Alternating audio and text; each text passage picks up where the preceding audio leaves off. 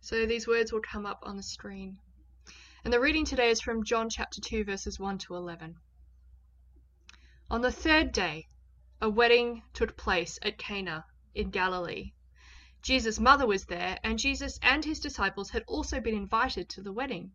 When the wine was gone, Jesus' mother said to him, They have no more wine. Woman, why do you involve me? Jesus replied, My hour has not yet come. His mother said to the servants, Just do whatever he tells you. And nearby stood six stone water jars, the kind used by the Jews for ceremonial washing, each holding from twenty to thirty gallons. Jesus said to the servants, Fill the jars with water, so they filled them to the brim. Then he told them, Now draw some out and take it to the master of the banquet. They did so, and the master of the banquet tasted the water that had been turned to wine. He did not realize where it had come from, though the servants who had drawn the water knew. Then he called the bridegroom aside and said, Everyone brings out the choice wine first, and then the cheaper one after the guests have had too much to drink, but you've saved the best till now. What Jesus did here in Cana of Galilee was the first of the signs through which he revealed his glory, and his disciples believed in him. Let's pray now for Jeff as he comes to share with us. Father, thank you that you care not just for the um, the healing and freeing of people, but also for um, for celebration, for reflection, for water into wine, for every aspect of our lives. Thank you, Lord, for Jeff and the work that he's put into this sermon, um, the prep time, and the prayer. God, I pray that you would uh, bring glory to your name through his words today and give him a clear mind and uh, clear words. In Jesus' name, amen. Thank you, Jeff. Thank you. This uh, is a marvellous little passage. There's a lot more happening here than meets the eye. And uh, uh, it's the, as it was just read to us, you can see it's the, uh, the first of Jesus' signs. Jesus does many miracles through the Gospels, but John prefers to call the miracles of Jesus signs. They point beyond merely the miraculous to something about God and his work. If you want to understand Jesus' work in John, then uh, really a way to look at these signs is that they're actually 3D parables. They're the equivalent of the stories he tells for the ear gate in, say, Luke, uh, are the signs which are done for the eye gate in John. Both of them are uh, revelations about his real identity and his real purpose in being incarnate. For those who had have uh, ears to hear in the Synoptic Gospels, and for those who had eyes to hear in John, these are given. and we pick up this story that it's uh, basically the, the situation. Obviously, it's a wedding, but uh, a wedding in this culture was uh, uh, really quite a a uh, um, a complicated game. To get to this day had involved the negotiations and the dealing between two families as they checked each other out and their credentials. Wedding wasn't something that just you fell into by virtue of the dent of romance. And uh, a wedding ceremony was uh, quite a game in itself. It was a time where you established uh, your uh, kudos in the community uh, by virtue of the quality of the wedding you put on. And the quality of that wedding was determined also by the guests that you could invite. And in this particular wedding, we see that Jesus and his band of men, his disciples, have been uh, invited. And uh, that would have been uh, quite a, uh, a coup to get Jesus onto the wedding list. To have a rabbi there was uh, bonus points for your wedding. And Jesus has been invited to this particular wedding, probably not just out of uh, courtesy, but because he was going to do something for the honor rating of those people who were having that, way, uh, that wedding. We read that um, Mary was there. It took place in Cana of Galilee, and Jesus' mother was there. It sounds, in fact, like um, uh, she uh, was there before Jesus and the disciples arrived. Uh, she must have had some family connection. Auntie Mary.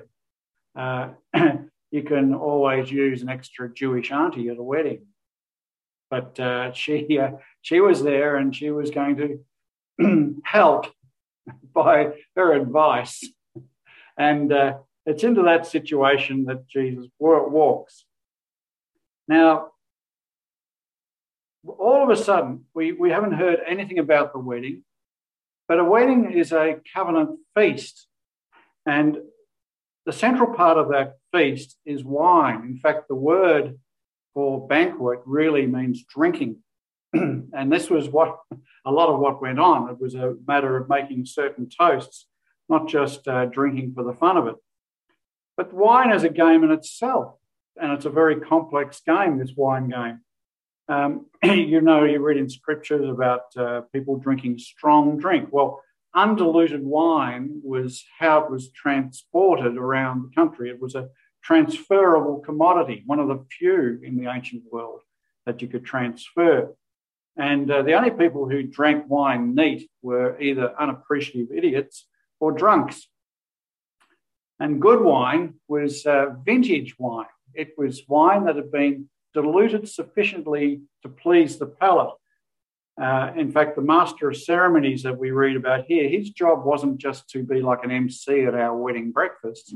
His job was to actually uh, calculate the, the alchemy and the calculus that went into this was quite extraordinary. He had to work out what was appropriate to go with which dish, and he would be spicing the wine and diluting it and trying to stretch it out so that they wouldn't run out of wine. And that would be good wine. Uh, and that was his job. So all of a sudden, we have jumped from this uh, happy occasion, which has been months and probably years in the planning. We don't find out anything about that. We just find that the wine was running out. And as this version says, when the wine was gone, then Jesus' mother comes and does her Aunt Mary thing with Jesus. But uh, you seem to run out of wine in the wine game uh, would have set this party into total panic. Running out of wine was an offence. It could be taken to court. You could be sued for ruining a wedding by running out of wine. Effectively, it meant that the host, uh, or usually the groom's family, were cheapskates and they didn't want to spend enough money to get enough wine. Or they thought you wouldn't notice that they're diluting it so far down that it was almost like dishwater. And that itself was taken as a, as a sign of what they thought of you. It was an offense. So, right then, Mary decides, uh oh, any minute now, we're going to have an awful lot of embarrassment. We're going to have an awful lot of offense when people discover that the wine has run out People are going to be yelling, people are going to be leaving, and that's not the end of it. And so she goes to Jesus. Now, Mary knows her son somewhat, but I don't think she knows him totally. And uh, she just sort of goes, sidles up to him and says, um, They have no wine. she, she's saying, she knows that his his birth was somehow odd, and her son is, you know, as a young boy, he was a little bit precocious when it came to rabbinical teaching, and um, he's sort of a bit touched. Maybe this is a time, given all that we're hearing about his prophetic status, maybe this is a time to do a trick. I mean, he, he needs the following. He's only got 12 at the moment. He could use a bit more following, uh, a good display of his skill set. Uh, that couldn't hurt anything. I mean, it's win win. Uh, we save the embarrassment, we save the wedding. He builds a reputation. Yeah, it's a, it's just, I'm just putting it out there. That's all she's saying. It's just, uh, yeah, here's a great opportunity. Win win. It's a no brainer, isn't it? And Jesus, his response is quite astonishing for us, not to her. You see, he knows that she's trying to leverage him. He, she's trying to wedge him into a corner to make him do something for this situation. And he says to her, and there the words are in verse 4 Woman, not mum, woman, why do you involve me?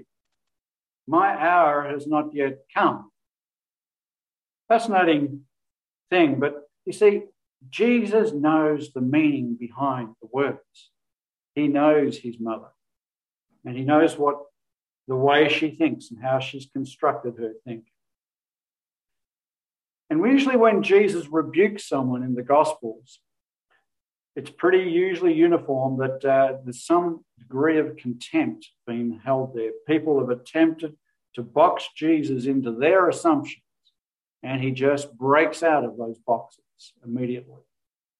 He does the same thing with Peter at the point of his confession of Messiahship. Similarly, here, Jesus breaks out of his low horizon thinking. He regards it as contempt. And when he says, My time has not yet come, he's not saying, Hey, Mayor, this is my day off. I wanted to come to a wedding. Hey, I don't want to be doing work. You know, he's not saying, uh, no, I, I've got a different idea of when to manifest my. He's basically saying, My glory is not manipulable. You can't force me to do my ministry. I have a schedule all of my own, and it's not governed by the immediate. When you run out of a car parking space, that doesn't mean I am beholden to find you one. This is not manipulable. This is low horizon thinking. Effectively, he doesn't need the publicity. He's running off a different script. He has a different horizon. She's thinking of the immediate horizon, he's thinking of the ultimate. And that's the one that governs his action. What is his script? What is the script that Jesus works through? Obviously, as we read uh, the Gospels, his script is the law and the prophets, and particularly the prophet Isaiah was one that uh, he seemed to quote a lot uh, and uh, seemed to govern his ideas and he would have picked that up rationally through his rational mind. But I think there's more happening here. And this is one passage that shows us something of the, the inner psychology of Jesus and his uniqueness as the one who is one God incarnate. This is one mind, but two natures. Two natures operating where Rationally, he has things out of his human existence, but then he has to govern that with his awareness. He has a pre existence that goes back to eternity. And all the aspirations of the Godhead are also stored in that mind. And there's something about this situation which suddenly trips the switch between, in that mind, that single mind, the two natures and the two levels upon which this one has been living. We can't even get our heads around that. It's beyond us. But it's worth realizing that Jesus' turmoil in this situation is far more than just what Mary has put on his plate. It's about himself. It's sort of like he's been here before. He's sort of having that deja vu experience all over again. It's uh, a trigger to unthought tracks. What has uh, been known suddenly becomes thought. And that's a new thing. Jesus' deep intuitions have triggered not only his reasoning and memory of Scripture. What was the inner theatre props that might have triggered this? I conceive here a picture, just to my imagination, of Jesus um, sort of in the background of this wedding, maybe up on a mezzanine floor. This might have been in a synagogue, who knows, some public meeting hall. And as uh, he looks out on this, this occasion, what would he have seen? He would have seen all the people taking their seating in the semicircular arrangement of the tables, where the chief table in the middle of the bottom of the circle would have been the bride and groom and the families that would be spread out either side of them, not unlike our own wedding breakfast today. He would have seen people coming and going as they came into this place, as they even some, the more devout, even between courses, they would they would adjourn over to these water pots by the side, carrying between you know 75, 100 um, litres of water each, strange crescent shaped necks on, on them. And they would tip this water over their hands, not because they're interested in hygiene and, you know, sort of had some obsessive compulsive disorder, but because they were obsessed by kosher, ceremonial cleanness. And they were doing what the law and moreover the rabbis who interpreted the law had laid upon them. They were being publicly holy people. And the assumption was in Judaism is that public holiness would sort of count for internal holiness. It was the best you could get. And that's what they were doing. And then there was a flood of consciousness as he looked at this scene and heard vows given, promises of fidelity. He thinks of his experience of wedding himself as God. See, God had a bride. Wedding was a covenant, and a covenant was a wedding. You were joined to the other party. And that's what the Old Testament law was it was a wedding ceremony. But as God reflects upon this, and particularly we see in the prophet Hosea, as God reflects upon the unhappy alliance of being married to Israel, he realizes that you could summarize his wedding as a his marriage as a complete disaster. He had married a prostitute, one who had no intention of fidelity, one who would only break his heart again and again and again. A remarkable little book, Hosea. We're not going into that this morning, but please read it sometime. As God lets Hosea, through the agony of being married to a prostitute, experience something of God's own inner anguish and you see, that inner anguish has been triggered and has become known to the rational mind of the humanity of Jesus as he recalls Israel's history. We've got some verses here which I think uh, will help, uh, help us uh, get into this experience of Jesus. For instance, in Deuteronomy, um, Deuteronomy 7:12, which is the covenant book, the second law. Uh, we read these words that speak of this uh, uh, use of wine at a wedding.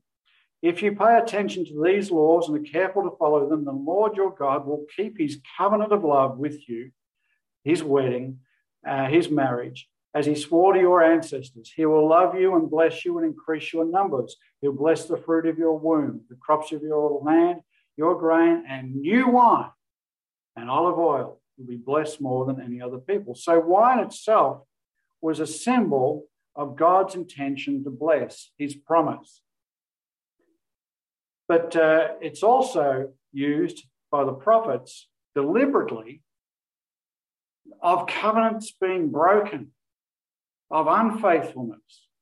And so in Isaiah and a lot of other places, we read this little text, Isaiah chapter 1 and verse 22 when God tells Isaiah through the word, his words, what he thinks of the nation, he says, Your silver has become slag or dross.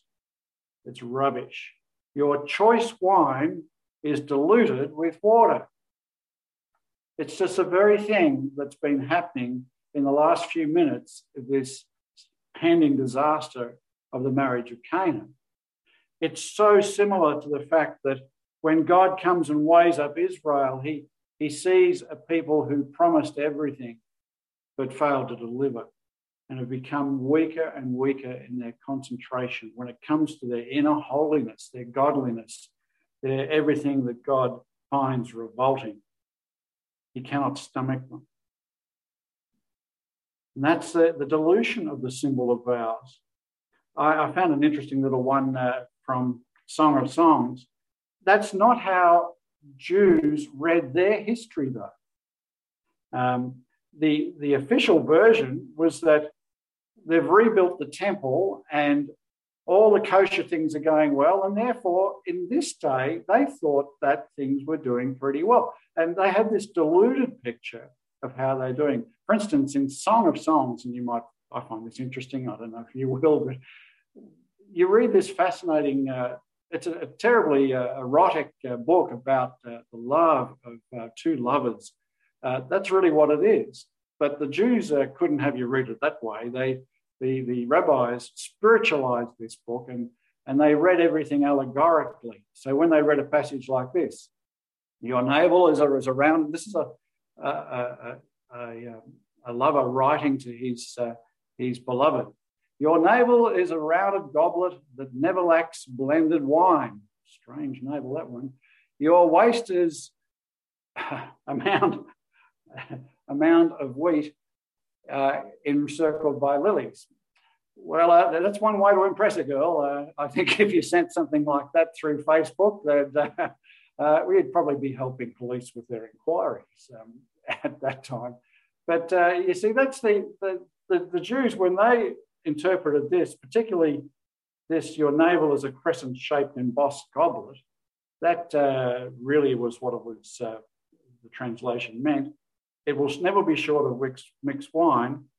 Then uh, they interpreted that the wine was the law, and uh, the navel was Jerusalem, and the crescent shaped goblet was obviously the Sanhedrin who sat in this crescent shaped arrangement of seats just like at this wedding. And they thought that God was in his heaven, the Sanhedrin were called, running things, and you know, all was right with the world. They're quite deluded about that. But then Jesus is hit by one more verse. You see, he knows himself now in an immediate, intuitive way somehow that Israel's history of unfaithfulness cannot be reformed out of them. No more New Year's resolutions will change Israel. They have had their time. They have become more diluted, and the wine has run out. This is the time of judgment on Israel. Their day is up any minute now. There is no more hope. He has given them the land. They were faithless. He has taken away the land in exile. They remain faithless. They're back in the land. Something has got to change. Where can we break this cycle somehow? That cycle can only be broken from outside. And Jesus also knows there are other prophecies in the apocalyptic prophets at the end of the book that he reads and lives. There is the book of Joel, for instance, that speaks of this prophecy. And Joel says, The Lord was jealous for his land and took pity on his people.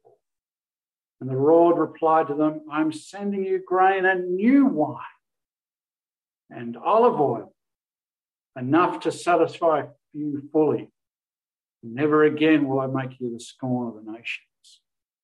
Joel looked forward to a different day on a different plane and a different horizon where this cycle of promise, blessing, and faithfulness and throwing it back in your face to God would be broken. That's the picture we have here. And very quickly, a whole lot of things at this wedding happen in quick succession. Jesus decides to make Mary's low horizon coalesce with his higher horizon and his grand scheme for Israel. That's what's happening here. She thinks he's helping her out of the spot. Actually, he's changing the destiny of Israel. And he takes this moment to do this object lesson, this 3D parable. And he's Mary sees a glint in his eye and she basically says to the attendants there, do whatever he says. She, she senses something is about to happen. She's seen her boy like this before. And this one is there's a fire in the belly, and she stands back, and, and the attendants come to attention. And he gives them a couple of orders. And first one he says is, Go and get those water pots and fill them to the brim with water with effect, effectively is not just preparing for a miracle, but you cannot put anything into it. If this miracle is going to occur, it won't be through sleight of hand. These are filled to the brim. But I think, moreover, it's a little bit like Jesus saying Israel's sins and defilement, which is represented by this water, has been filled to the brim and overflowing. And it's, it can't get any worse. It's a little bit like Elijah in his context, context with the prophets of Baal when it's his turn to call fire from heaven, similar to this situation here. He orders the attendants to douse his sacrifice with water, make it even more hope. Jesus sees the sin of Israel as completely diluting their holiness. They are disappointing to the extreme.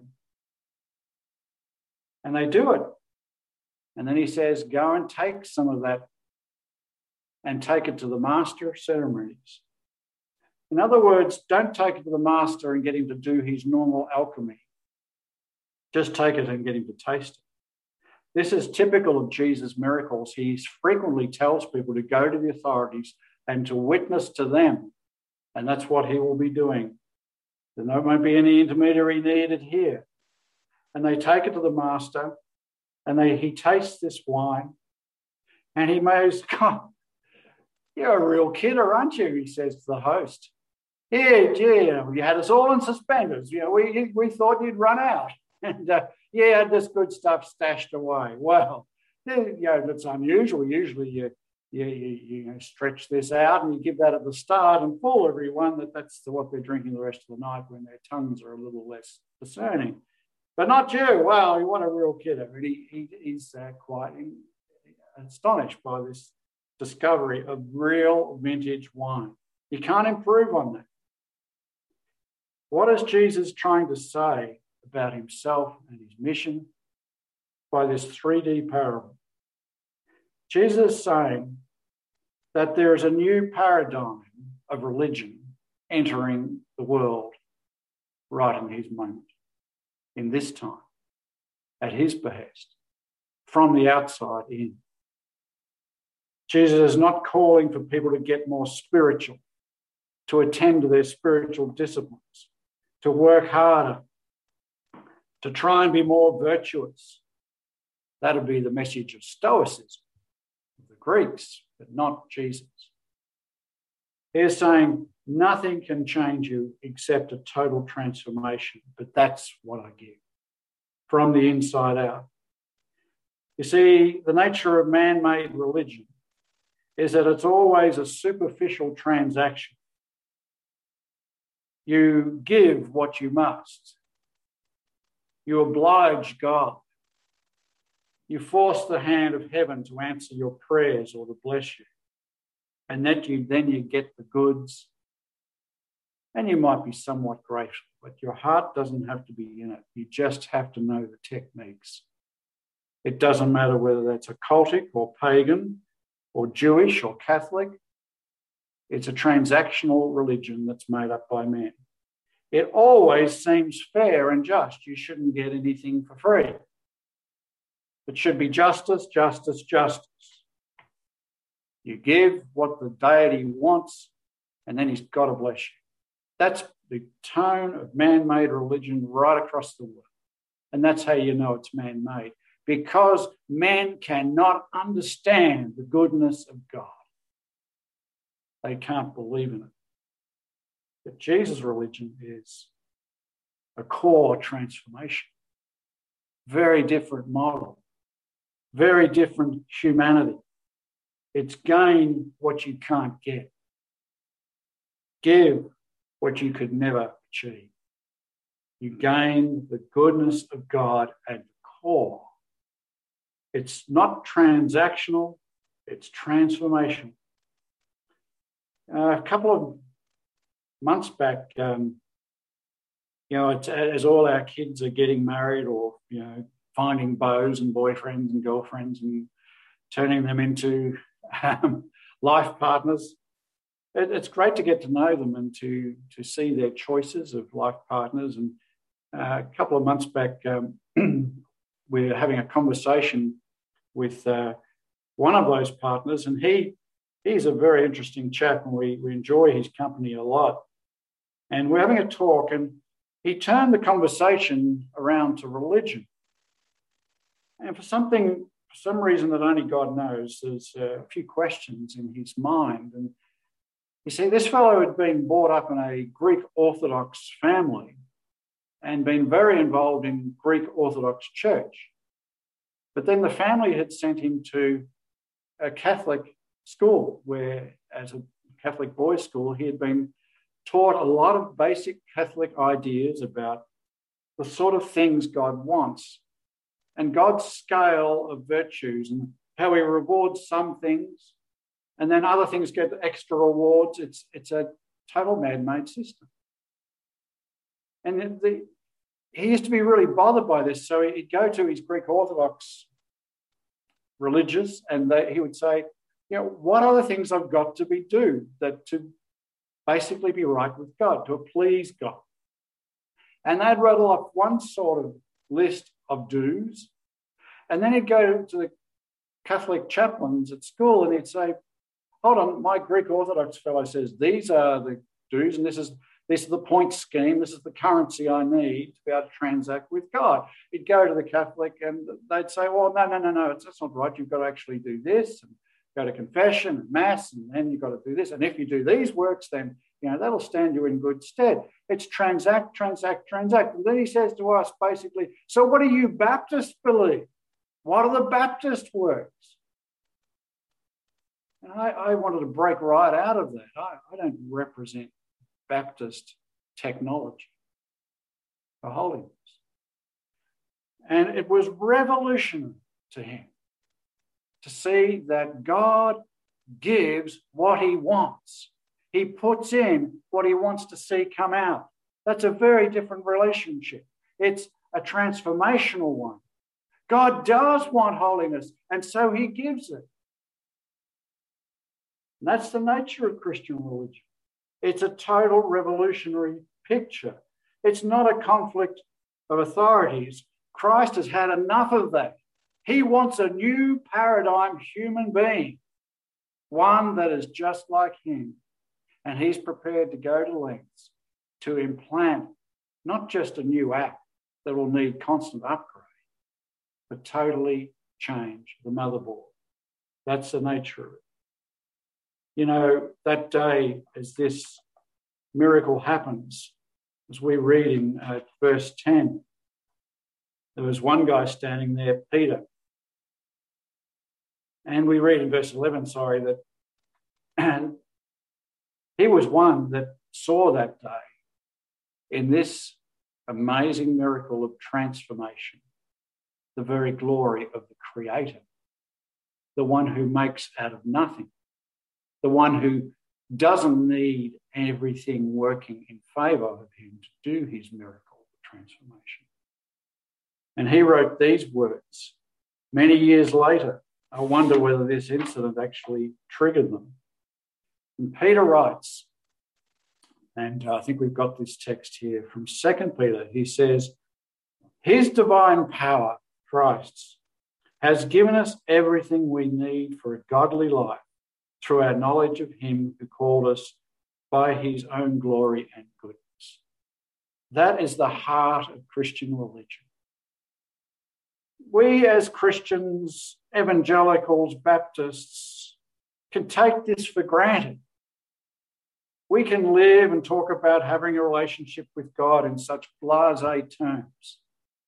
But from God's perspective, this is a total new paradigm. This is something totally undeserved, and it totally comes from Him. And when He gives, you see what He gives? He gives us everything. There will not be a need for an update or an upgrade. Everything we need for a godly life has been infused into us at the same time as we have been declared righteous. We have been written into God's book, but this is no legal fiction. Your experience might not match this, but it doesn't deny the fact that everything that we need to live has been given. And this miracle, this day, proves this. He says, through this, these he has given us his very great and precious promises. We've been married to this God. He's given vows so that through them you may participate in the divine nature, having escaped the corruption in the world caused by its evil desires. No longer does the drumbeat of this culture dictate how you dance. You are absolutely free. Here is the essence of God's idea of the new model religion. You contribute nothing. In fact, you have nothing to commend you to God. He does not save you because you wedged him or leveraged him. You contribute nothing. But then we possess everything. There is nothing more than you could have. So then, how shall we then live? To quote the old phrase, Jesus simply says, Be what you have become. That's the theme for the Christian life. Sure, everything will mitigate against you believing this, but be what you have become. If you want to be faithful, realize that your faith has already been given as a gift. If you want to be righteous, realize that you are already righteous with Him. He regards you as spiritual. Don't strive for it, exploit it, live out the gift. That's the nature of it. As we leave this scene, it's an incredible scene, but I imagine right at this moment, as we're living here in this moment, we're actually living as two time plates are overlapping. This is an incredible moment in human history, this day, this wedding, because there are people standing there who know the wine is running low and would have been running around trying to salvage wine pouring dregs from someone, some fool who's left their cup there, into theirs. And they'd be content with drinking the old wine of man made religion. And yet there are others that the master of the feast is calling, and he's handing them a cup of wine that will satisfy, of wine that will never run out, of wine that will transform completely from the inside to the out. You see, Mary, she did something quite unwitting that day. She tripped the switch that rolled history onwards to the culmination, which was the resurrection of Jesus Christ. And he became the model of our indestructible life that day and that cannot be taken from this day. So, as you go into this week, do not say to yourself, My, I must change. Oh, how pathetic I am. Don't say, I will change myself. You say, I will be changed and live out of that. It's a very different world depending on that sense. You know, there are some of us to this day who've never quite resolved to accept the transforming gift of the Lord Jesus Christ. We quite, can't quite trust that, that He's that good that He won't require something of them later just to make a little bit of insurance lest this wedding go foul. That's not the way it is. And I want to say, if that's you this morning, that the Lord holds out the cup of transformation, run by his blood, and he puts it into your hand. And he says to you, as he says to us all, taste and you will see that the Lord is God. Taste and see that the Lord is good. And what is dilute, what is defiled, will be cleansed away from the inside out. That's the way He sees you and forever. Let's bow our heads in prayer. Our Lord and our God, we thank you for our great fortune to live this side of this day, where we no longer have to live in the age of ceremonies and symbols that did nothing to transform us.